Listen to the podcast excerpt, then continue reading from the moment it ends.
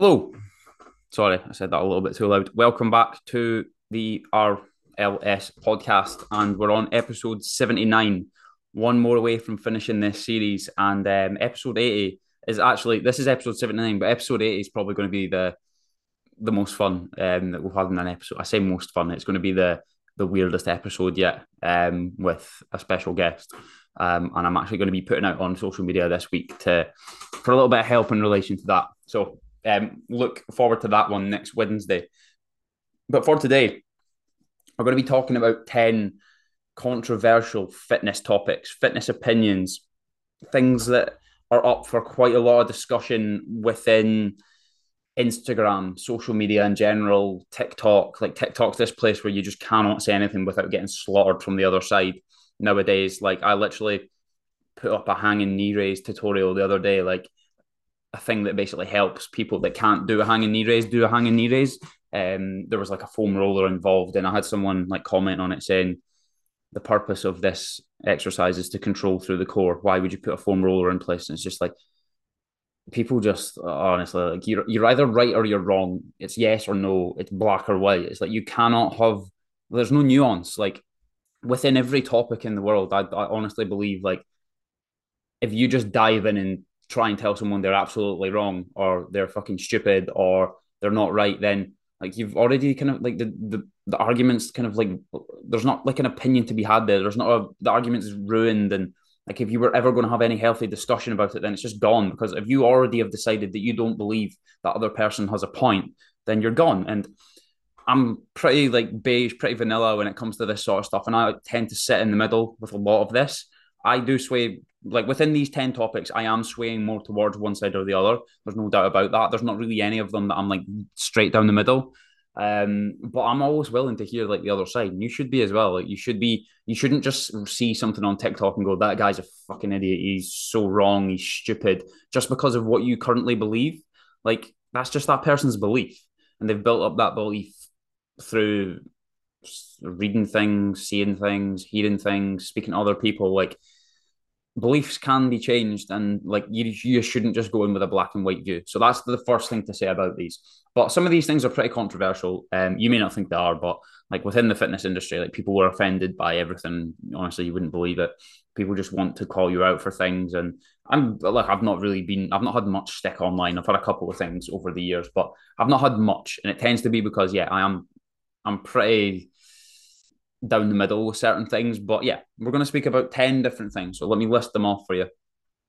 Number one, training to failure versus reps in reserve. Number two, supplements. Number three, injury prevention slash sports specific work. Number four, um, ultra healthy diet versus flexible dieting. Bodybuilding, body positivity, commenting on people's bodies, tracking calories, and filming in the gym. So these are the things that I, I went onto TikTok and just picked out the things that I see most often. So number one, training to failure versus leaving reps in reserve. So essentially training until you cannot do another rep. So you jump onto the bicep. Well, let's let's say you jump on a bench press and you're just going to put a particular weight on. You're going to put 80% of your max and you're just literally going to go until you cannot do another rep. Versus you're actually going to go put certain weight on and you're going to only do eight reps when you know you probably could have had like another two or three. You're going to leave reps in reserve. Now, this uh, is, I wouldn't say it's like argued because there is like solid evidence out there to to tell you what the actual answer to this is now. Like this, but it, it like people will still argue like one's better than the other. Um, and from the bodybuilding camp, there's very much an argument that you must train to failure on everything do not leave any reps in the tank. Fucking go for it.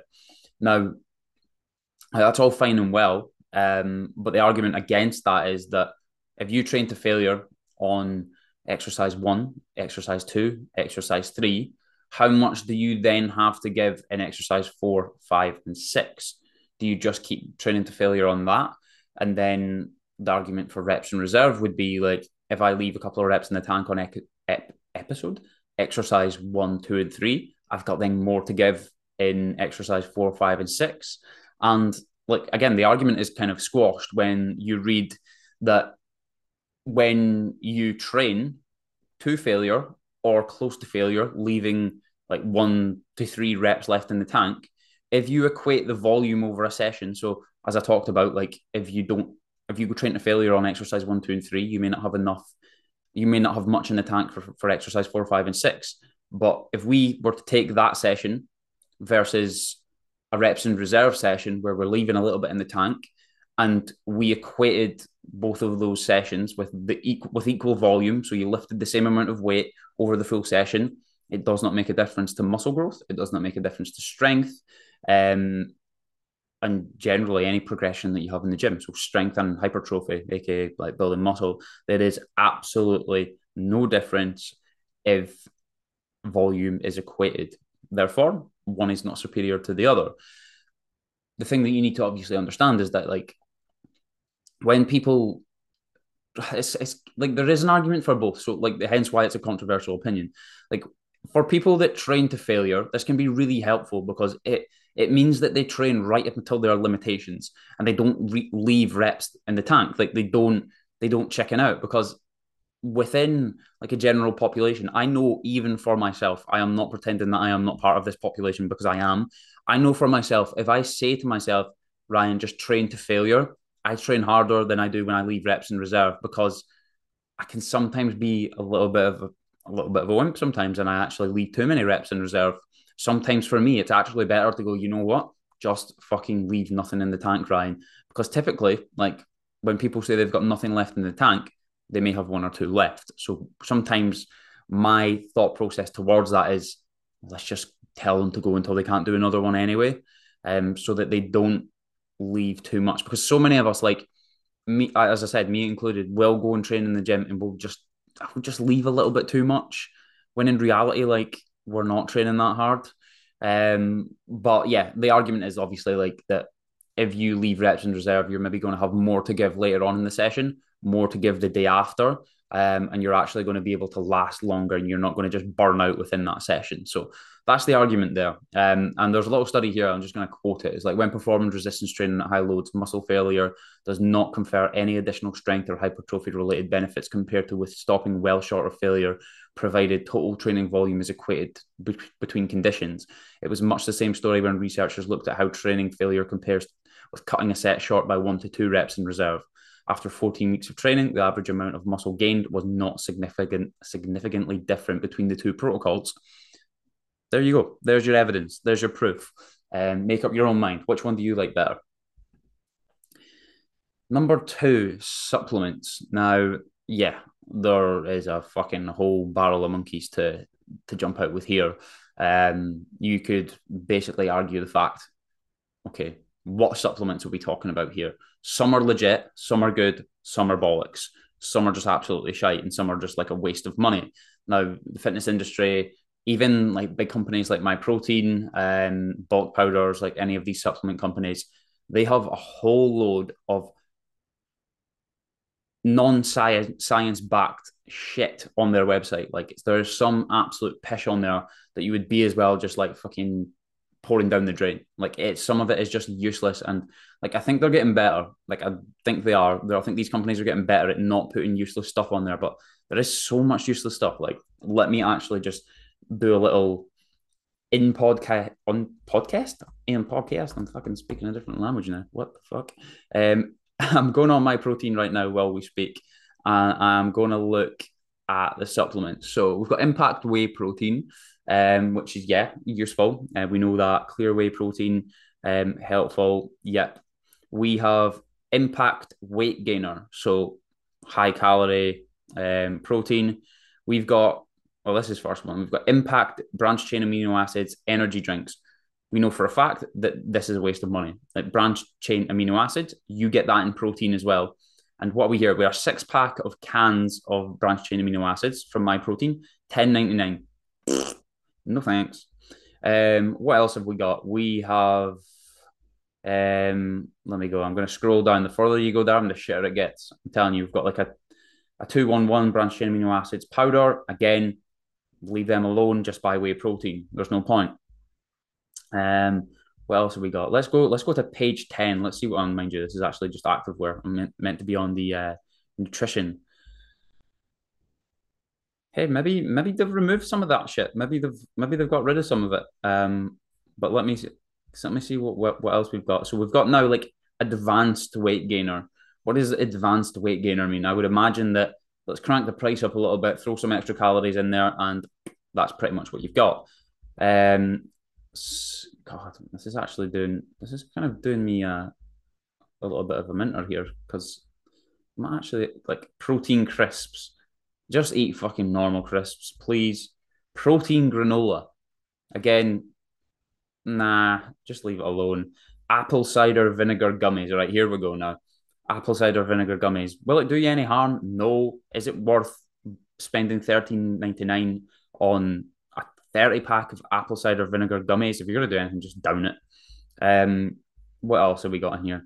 Maltodextrin. Now I know some people use that, so that's like a basically a carbohydrate powder. It can be helpful. Um, what else have we got in here? Like there's literally a, a tablet for everything. There are, you know, Cittal. I'm actually not gonna lie. Strangely enough, I don't know what that is. Diet aid, pantothenic acid to support normal energy yielding metabolism. Waste of money. Um, yeah, I'm actually like I must be get going behind with this stuff here because this is arginine alpha keto glutarate Again, I'm not entirely sure what that is. Never actually seen that before. Beta alanine, some stuff coming out about that. Um, brown rice protein, um, pump enhancer, testofen, yeah, lipid binder, NAC, cocoa powder, um, tribulus. Yeah, there's there's some there's some magic on carb metabolizer. Now that's got to be one of the worst ones. We know that that's a load of bollocks. Um, taurine, literally what you get in your Red Bull, a taurine powder, um, slow release casein. Um, again, we we're pretty convinced nowadays that like casein. So we, you might know that casein is like this slow digesting protein. Um, they found that like when you compare casein and normal protein, like the difference between muscle growth is is exactly the same. Like there's no difference. Like yeah, okay, it's released slower within your diet, but that's yeah, it's, it doesn't make a difference um, really yeah, so basically, the the grand in the grand scheme of things, like when we look at this stuff, there is a whole load of shit on here. And the point I was trying to make is like Myprotein sells a lot of like random stuff, and what you'll do is you'll go on TikTok. TikTok's obviously even worse for it now, and it's only going to get worse. Like with the kind of evolution of AI and things like that, this is only going to get worse. So you you're going to need to keep your wits about you. There's going to be you're you're going to have a problem. You're going to have something that you're talking to your friends about. You're going to have something that you're scrolling or searching on Google how do I get rid of blah, blah, blah, blah, blah? Belly fat. How do I get rid of blah, blah, blah, blah, blah? How do I get bigger delts? Blah, blah, blah, blah, blah. And it's going to push you more and more of these supplements. And it's going to be something like I just described there, Trestabesta Lestolos or whatever. It's going to be this new supplement that you've never heard of. And it's going to push to you and it's going to say, right, okay, this is what it does. And there's going to be some guy on TikTok, might even be a fucking robot, who knows, might even be just an AI generated guy. And he's going to be like, I tried this for six weeks and it fucking, I got absolutely shredded, man. Um, he's always American or whatever that accent was, and uh, you're going to buy it, and it's going to be expensive, and you're going to run out of it in 30 days, and you're going to go, mm, not sure if it works yet. Maybe I need to buy more. And again, it's just this, it's just the way of supplement companies making more and more and more money. Um, so we need to be really careful, like we do. We need to be really careful with supplements. So the point of this is like, is do you need supplements or not? You, you don't need supplements. That's the thing. Like in the grand scheme of things, there isn't really a supplement that you need to live. Our ancestors lived long times before us without any like like uh, what am I trying to say? Like factory made supplements. There's obviously like herbal remedies and things like that, and have, has been for years. Like we've always kind of supplemented certain things into our diet. Like that's something that's been going on for as long as as long as time. Um, plant based things. So what I would do if I was actually wanting to like buy a supplement, I would make sure that I went on type in PubMed online and then type in creatine or whatever it is that you want to search. Type in that, or there's another one. Um, what's the name again? Find out. I can't remember the name of this website. That's terrible. If supplements are good, good's the word.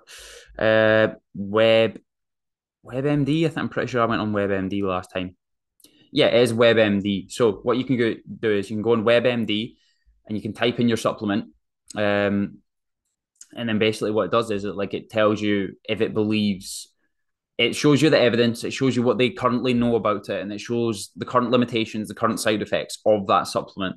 Then that's where you should make your decision on the supplement. Like, I'm not here to tell you to not have things, to not try things. I've tried loads of wacky shit along the years. I can tell you what's a waste of money. Um, or you can just ask me and I'll do the research for you. Like I know about most supplements, but quite clearly I don't know about all of them because I was scrolling through Myprotein there and I was like, what the fuck is that? Like I really didn't have a clue.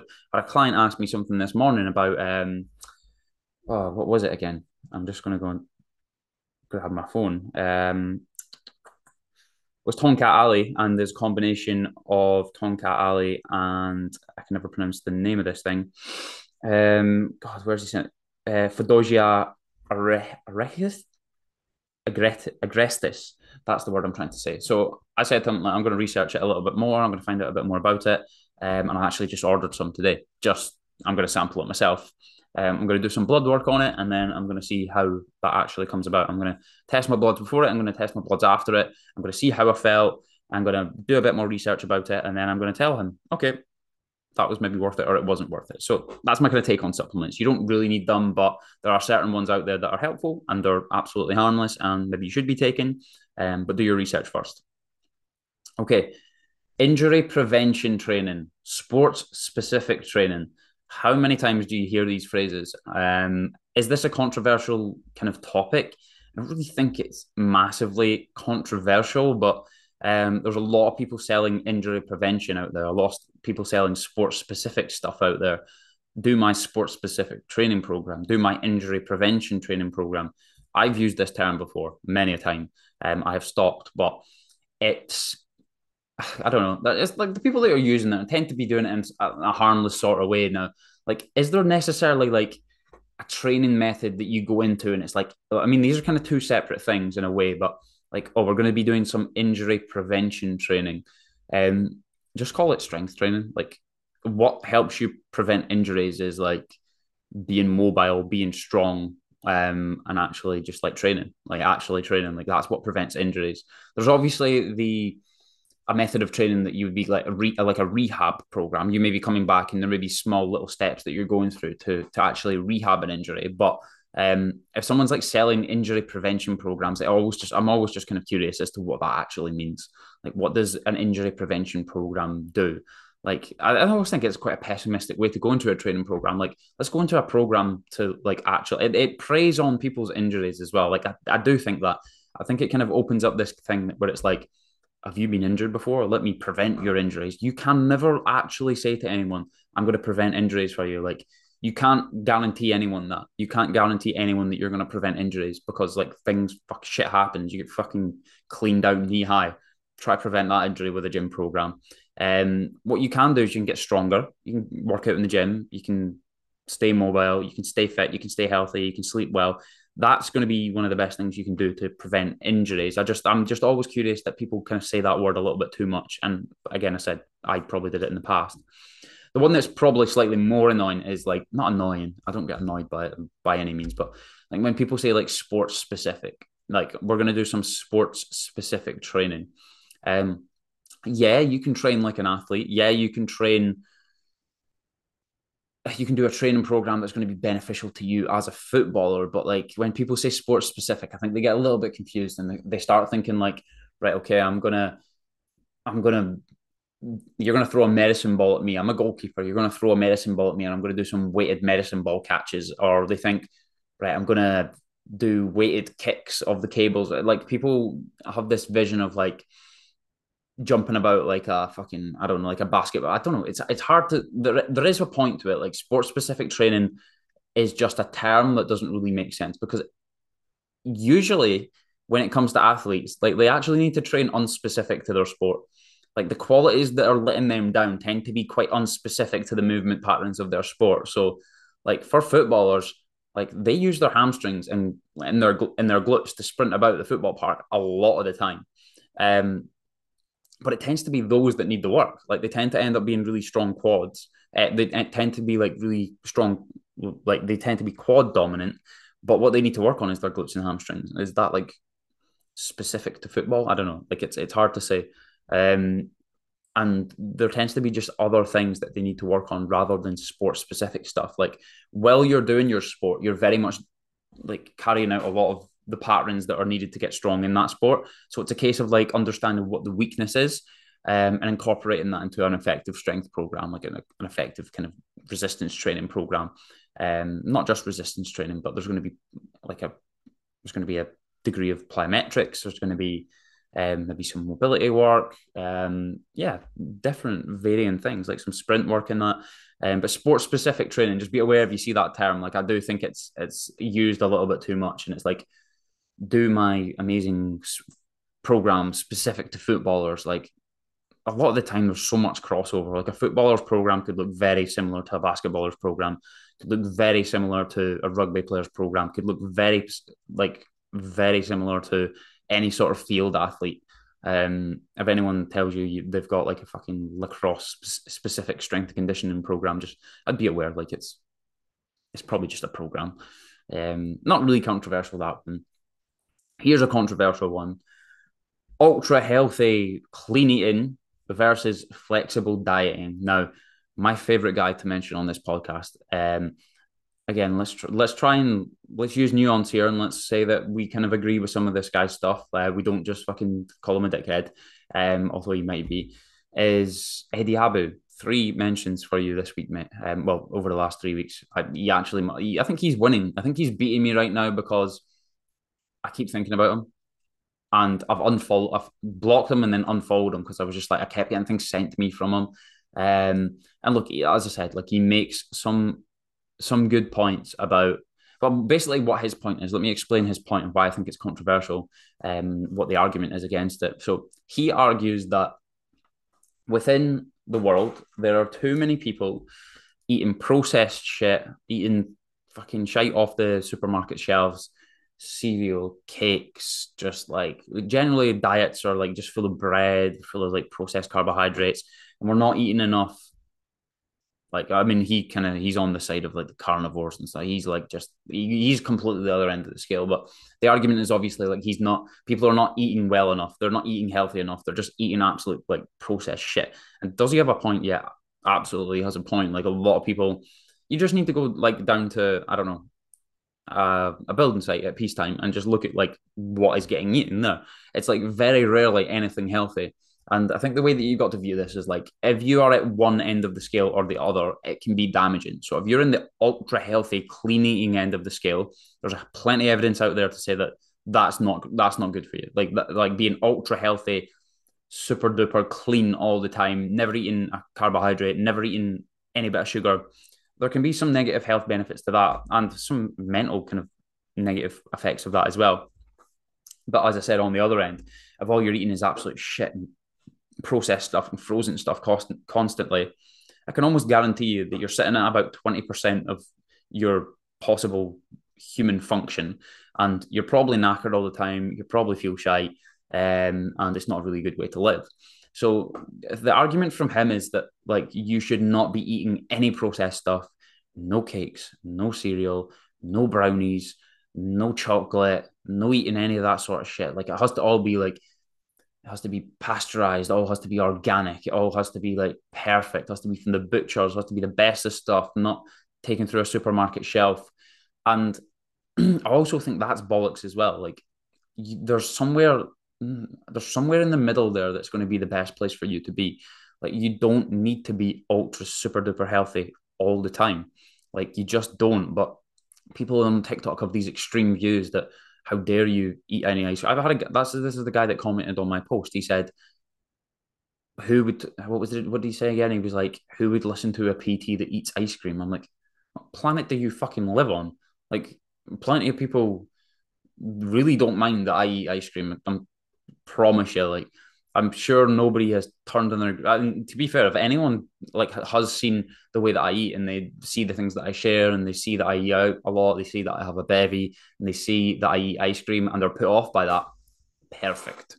Thank you. You're not really someone I want to work with if you're put off by the fact that I eat ice cream because if you are on the other end of the scale where you need to be ultra healthy, clean eating all the time, never a bad thing touches your lip. And if, if it does, then it's cheat day and it's fucking bad and it's terrible. If that is you, then you're probably not for me and you're, I'm probably not for you. Um, and that's fine. Like, that's okay. Because um, I'm not into that lifestyle because it was damaging for me. Like, it was damaging mentally, damaging physically, um, in so many mo- more ways than one. Like, I I'm only right now, like within the past year, really got hold of that bad relationship I used to have with food because I used to think clean eating all the time, Ryan, is the way forward.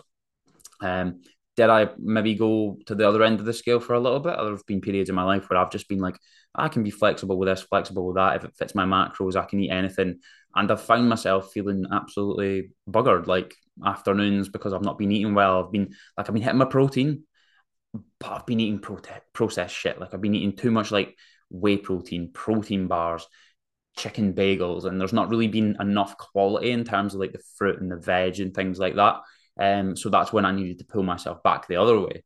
Um, but I would say like if there was a sliding scale and ultra health is on one side, and then flexible kind of if it fits your macros dieting's all the way on the other side, I would probably say I sit somewhere somewhere in the middle. Somewhere in the middle is just about perfect. Now, neither side of these things is actually like necessarily terrible.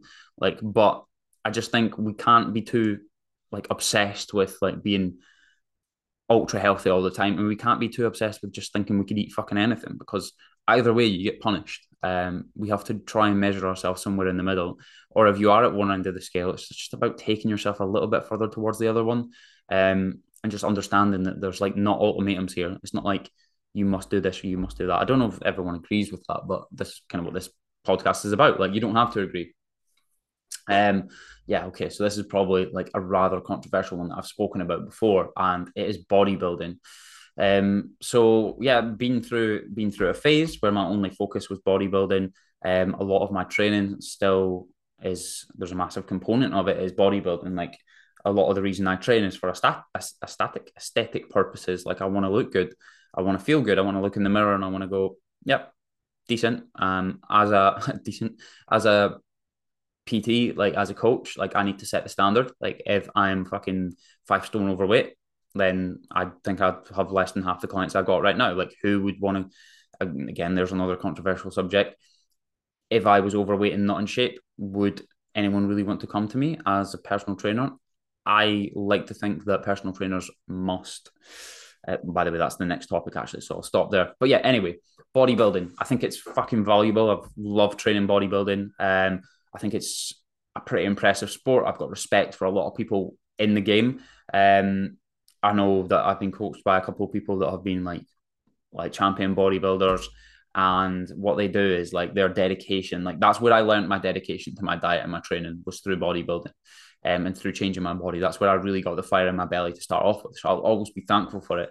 But there are so many dangers um, when it comes to only focusing on aesthetics. And I've seen these dangers firsthand. Um, I have heard stories. I have heard of people thinking that this is their God's given fucking goal. It's the, it's the only thing that they need to do is get in shape. And I've seen them become very underwhelmed. I've seen them just feel flat and empty at the end of it. And I've seen people go as far as doing bodybuilding shows and it's just damaged their relationship with food and ended them up in a never just this cycle of kind of I'm never happy with my body. Um, again, there are outliers. There are people that have a perfectly good relationship with bodybuilding, and there's absolutely no problem with it. And respect for them. Like I'm, I'm not bashing bodybuilding just because I could have trained in a slightly more kind of like mixed like in a varied way like i'm not just bodybuilding i'm very much a mixture of bodybuilding and aesthetics like my uh, bodybuilding and um, aesthetics is the same thing mixed with kind of like a, a, strength athletic focus. That's kind of the way that i train. That's the way that works for me. Um, and i like that because because i'm an athlete because i play football. Um, i know some people aren't athletes and only thing they really care about is actually like bodybuilding. That's fine. Um, it's better than I, I believe that people that are looking after their bodies is, is great. Like they're looking after their health. The problem lies when people go too far and they put all of their eggs in the basket of, I need to look this shape. And if that's your only goal, I genuinely think it's it can be it can be worrying, it can be damaging, especially as a young guy or young girl who your only focus is getting in shape. Your only focus is changing the way that you look because you put a lot of your self worth into the way that you look. So if you have a day where you feel off, you have a day where you feel bloated, you have a day where you've eaten a pizza and you feel a little bit shit, your fucking self worth goes out the window because you've based so much of it on bodybuilding, on the way that you look. And the way that I think we can really kind of begin to fix that is focus on other goals alongside your bodybuilding. So, is there a cardiovascular goal? Is there a strength goal? Is there a number that you want to hit in the gym? Because if we base all of it around our scale weight, our six pack, the way that we look, um, the photos that we take, our before and afters, um, how I look on stage, I honestly have seen very little people come out the back of that, come out the end of that without some sort of psychological kind of not problem that's too far like a, a, a little bit of psychological damage. Um, and i don't mean that in the clinical term i mean that in the term of like they have something that they struggle with off the back of that if it's like a bad relationship with food it's a bad relationship with their body it's a bad relationship with training like almost everyone i've ever worked with um like before they've come to me and they've been through like some sort of bodybuilding program there has been a bad experience that's either been with the person that they've worked with, or that's been like generally with themselves, the way that they kind of took on the challenge. Um, so bodybuilding is not bad, but you just need to be really careful when you when you dive into that, and that is all your goal is bodybuilding. I need to change my body because I think it's hard. I think it's difficult. Anyone that comes with comes to me with a bodybuilding goal, we try to focus on other things as well because I know for a fact through experience and through working with fucking 150 people is that if that's the only thing you care about, it's it's hard to ever really be happy. Um, and that's just the truth. And you would speak to a hundred other people, and they would say the exact same thing. Um, you've got a lot of work to do if it is something that you want to go with long term. A lot of mindset work to do, a lot of kind of self discovery, you could say. Okay, next one, number seven or number eight, I think um, is the body positivity movement. Um, now, yeah, it's just this is a thing that's as old as time. Um, maybe more so, kind of like prominent in the past couple of years, maybe even past five years, you could say, probably even longer than that. When there's like this celebration of obesity, um, again, I tread lightly with this one as well because I understand it is it is a controversial subject. Um, and I know there are a lot of people that will, that will argue it, and I'm all for like body positivity as long as it's partnered up with health. That's that's that's my main point. Body positivity is fine and it's cool as long as we're not celebrating ill health. Um, we're not celebrating like bad, like unhealthy habits. We're not celebrating like obesity. Obesity is not to be celebrated. Like we shouldn't celebrate the fact that we have grown up with a or we're kind of living a life where we've got no control with food, no control of our health, and we're putting our health at risk or our family's health at risk. If you're celebrating the fact that like you're obese, you're fucking 10 stone overweight, and you are at 50%, eh, your chances of a coronary heart disease or heart attack are raised by 35%. Again, that's a throwaway term. Don't don't quote that. Um, what's the what's there to be celebrated about there? Now, I don't just say this as someone that's healthy and in shape and blah, blah, blah, blah, blah. I say this as someone that, like, I just don't think we should be celebrating that because it makes it okay for young kids to grow up. And again, I, like to be fair, this is, this is just my opinion. So, what's the point in actually trying to like paper over the cracks with it? Why should we celebrate like obesity um, and why should we? And again, this can be in different terms as well, not just obesity. Why should we celebrate an unhealthy lifestyle? Because our kids and people that look up to us will go, "Oh, it's fine to be that fat. Let's just go and scran twenty donuts every day." Um, look, I know there's there's understandably many challenges around this. Like people that get into this position where they're obese probably haven't done it by choice. They probably haven't done it by I'm going out my way to get obese. They were probably brought up a certain way. There were certain conditions within their life that brought them to that point. And the fact they that they are now celebrating this positivity, this body positivity movement with obesity and an unhealthy lifestyle. And like again, it's not just like I'm a little bit overweight. I mean, I'm talking about celebrating like obesity. That's what I'm talking about. Like, um, oh, whoa, I went off on a tangent there a little bit. And so basically what I'm saying is like I know I know these people don't go there by choice. And when they do get there, it's almost like trying to find a rationale as to like, okay, this trying to find a rationale with body positivity as to why they got there.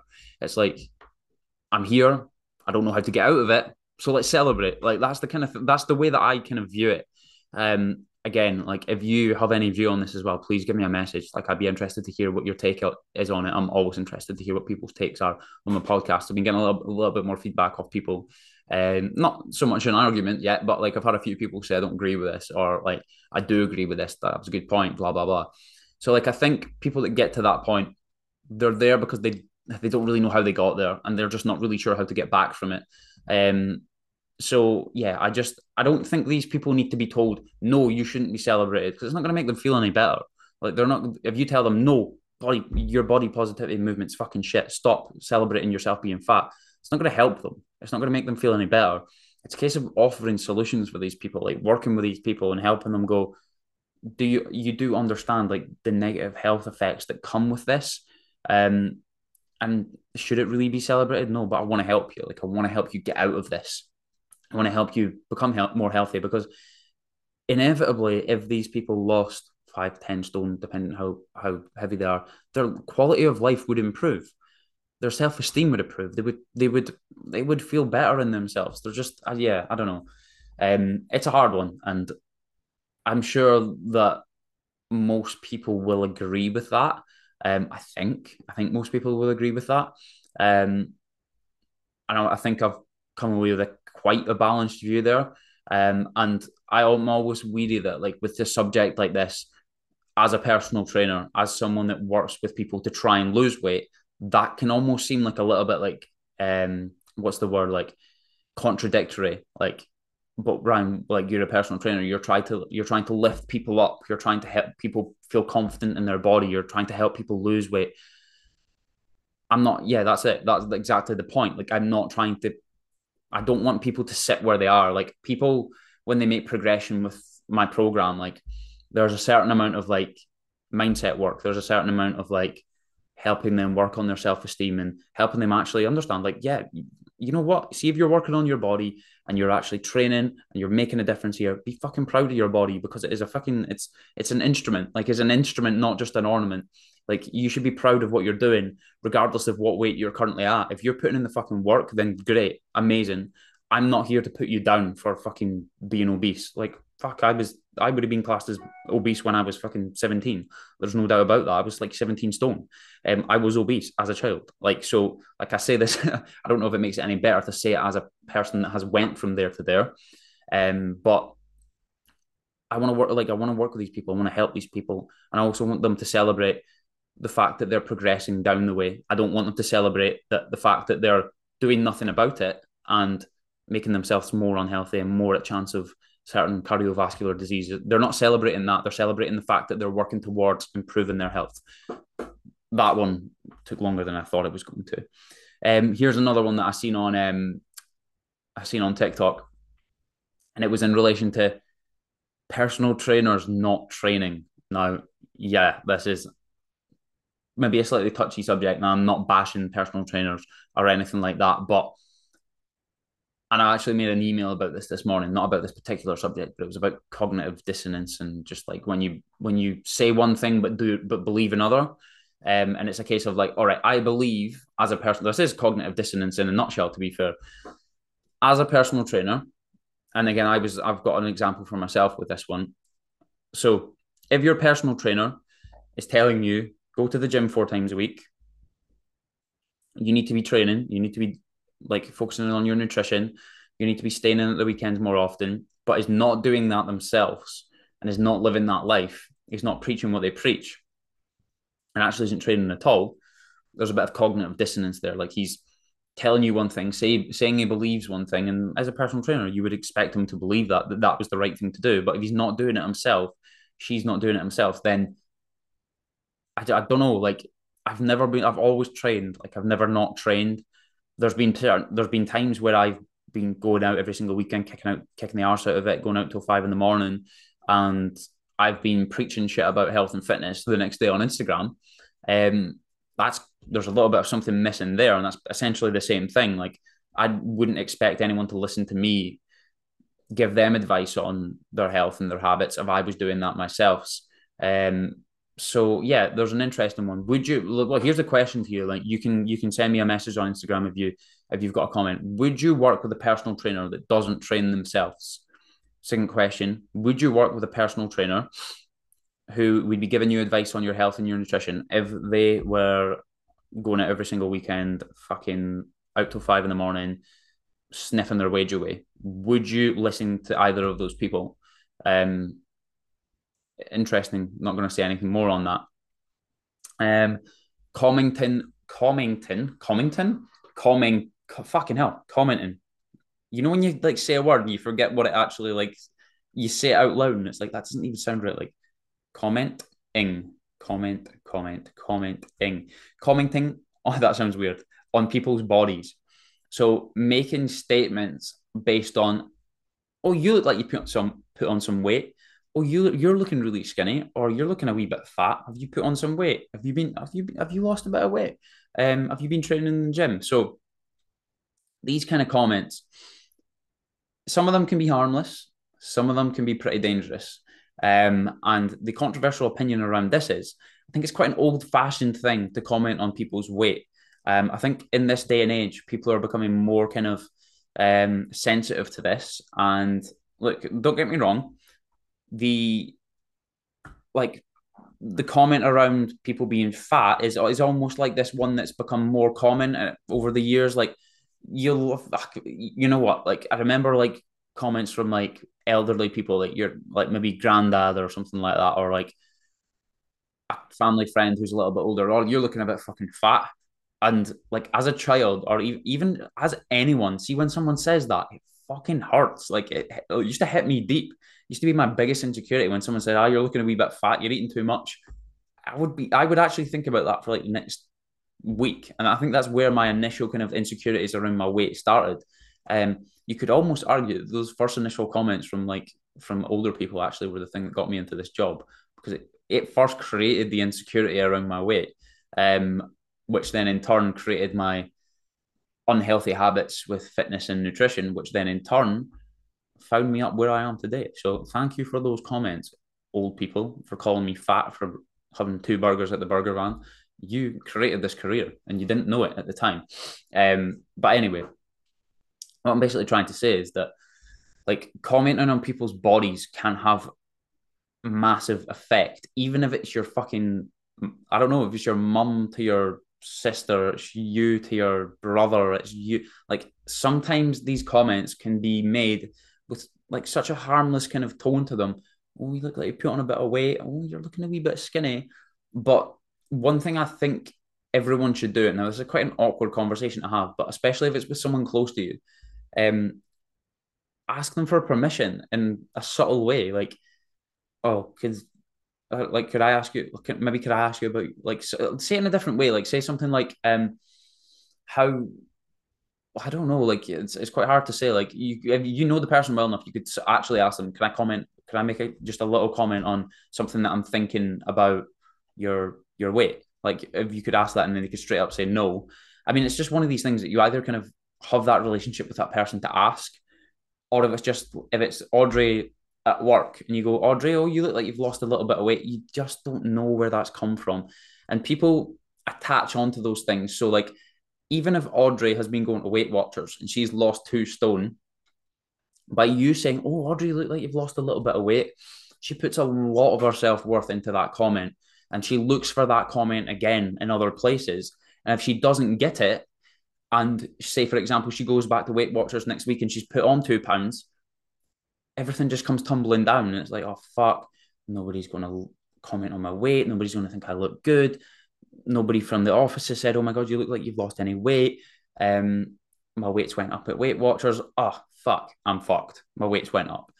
Or the other way around, it kind of works is with people who look like they've lost weight. Now, this is something that frustrates me, and people think there is no license to comment on people's weight when they've lost weight. I've heard it so many times before. Oh, you look like you've lost a little bit of weight. You do not understand like what could be going on in someone's head at that point.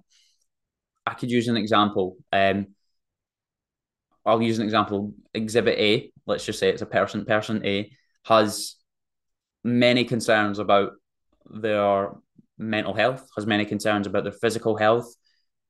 For example, may be going through something where they've been in a hospital, and one of the side effects of the medication is you may lose some weight.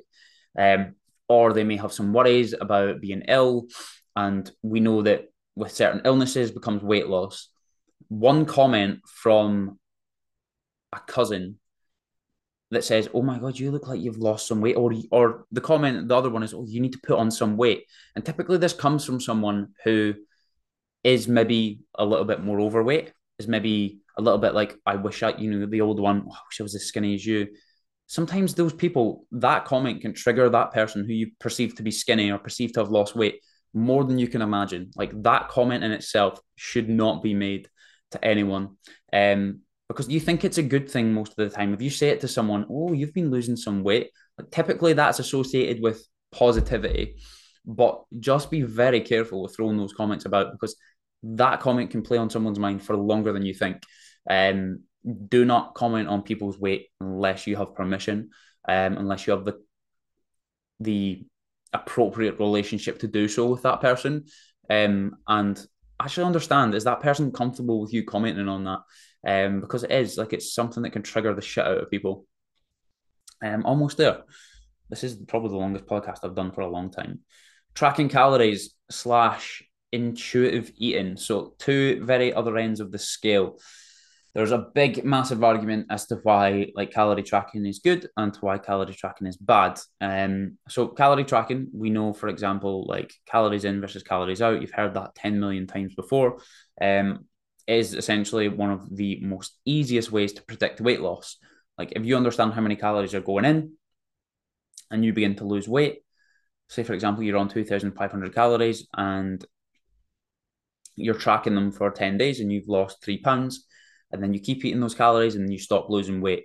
Your calorie, your body is then adjusted to 2,500 calories being your maintenance. What you then need to do is you need to go to 2,400 calories. You start losing more weight. You lose another three, four pounds and then it begins to plateau again, and you drop down to 2,300, and then do, do, do, do, you keep losing weight, and then it plateaus again. So this is kind of like a really good indication of how you lose weight. Obviously, there's the other end of the scale, which is energy out. So the other variable is like how much you move, how much you train. And those are the two variables that you can affect. And they're probably the simplest, easiest predictor of weight loss when it comes to nutrition. Now, that's the positive to it. You can gain control, my mouth is getting really dry. You can gain um, awareness of food. You can understand what's in foods that you eat. Can almost, I just always use the example. It's almost like a, a nutrition apprenticeship. Like you begin to learn the tools and the and the tricks of what's in your food, what how many how much protein's in it, how much calories are in it, um, what makes you full, what makes you not full, what's got lots of sugar in it, what's not, and you just gain a bit of awareness from tracking calories and a bit of control and it can be really helpful.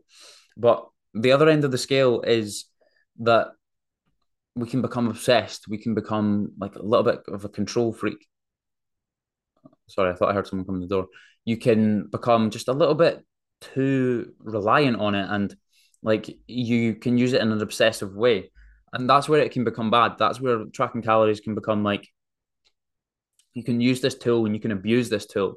I used to abuse it. I was like, right, okay, as I spoke about before, I was like, I start on 2,500, then I go down to 2,300, then I go down to 2,000, and then I go down to 1,800. And I'm like, well, if I want to keep losing weight, then I just keep dropping them, don't I? I've seen me on 1,500 calories in a day. I go to bed absolutely starving. Like my stomach feels like it's eating itself. And I was just like, well, that's how you track calories. And was abusing tracking calories like big time. And the thing is, like, do you want to be using this forever? Do you want to be tracking calories when you're 70, 70 years old? Your cup of tea, and you're like, Audrey, Audrey, fucking pass the digestive biscuit. And she goes, No, you can't fucking have the digestive biscuit. You went over your calories, mate. And he's like, Oh, oh well, that's just calorie tracking for you. There will be a time in your life where you'll you'll see the back of tracking calories and you'll never really want to use it again.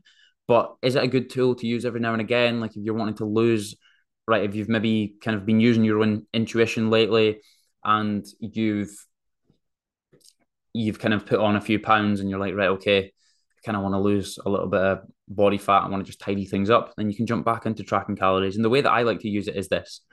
Initially, with majority of my clients, not everyone, but with the majority of them, I will have them track calories to start off with.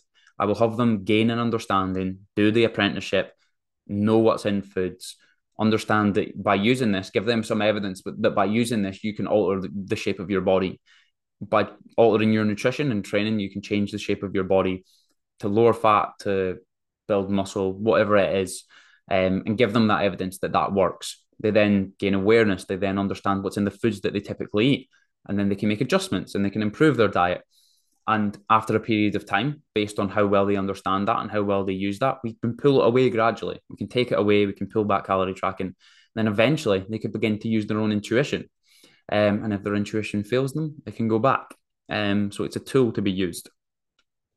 Very last one is filming in the gym. So filming on your phone in the gym. Now, there's a lot of stuff on TikTok just now, like about people being creeps and about people kind of like use like filming people and like people feeling uncomfortable and and things like that. Now, I genuinely think film. No, I mean, I have to think filming in the gym is normal because I do it like every day. Like I film myself in the gym, and it's becoming more and more normal.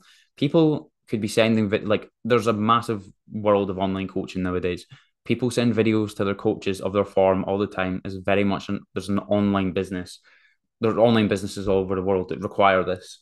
Um, there are people just filming their form. There are people that have made little Instagram pages to keep them going. There are people that genuinely like to just watch their lifts back to just check their technique. There are people that just they're just like a content creator. They just like watching content in the gym. They like filming themselves. They like tracking their their movements. What is wrong with that? Like honestly, what's wrong with that? I don't think there's anything wrong with that. I don't really think it's even a controversial opinion. I think if someone wants to film themselves in the gym, the only thing that you then maybe need to do is there's someone in the background, go and ask them, here, by the way, you might be in this video. Is that okay? If they say no, change the angle or literally just wait until they're finished. Um, and that's the main thing for me. And that's I just want to finish pretty pretty promptly on that one. Um, so if you've got any opinions on any of the 10 controversial fitness opinions that I just spoke about, please drop me a message. If you've listened to this right to the end, fair play, well done. Um, and please give it a share on your story if you do not mind on Instagram or on Facebook. It would be massively appreciated. I hope everyone has a great week and I will see them again next week. Bosh.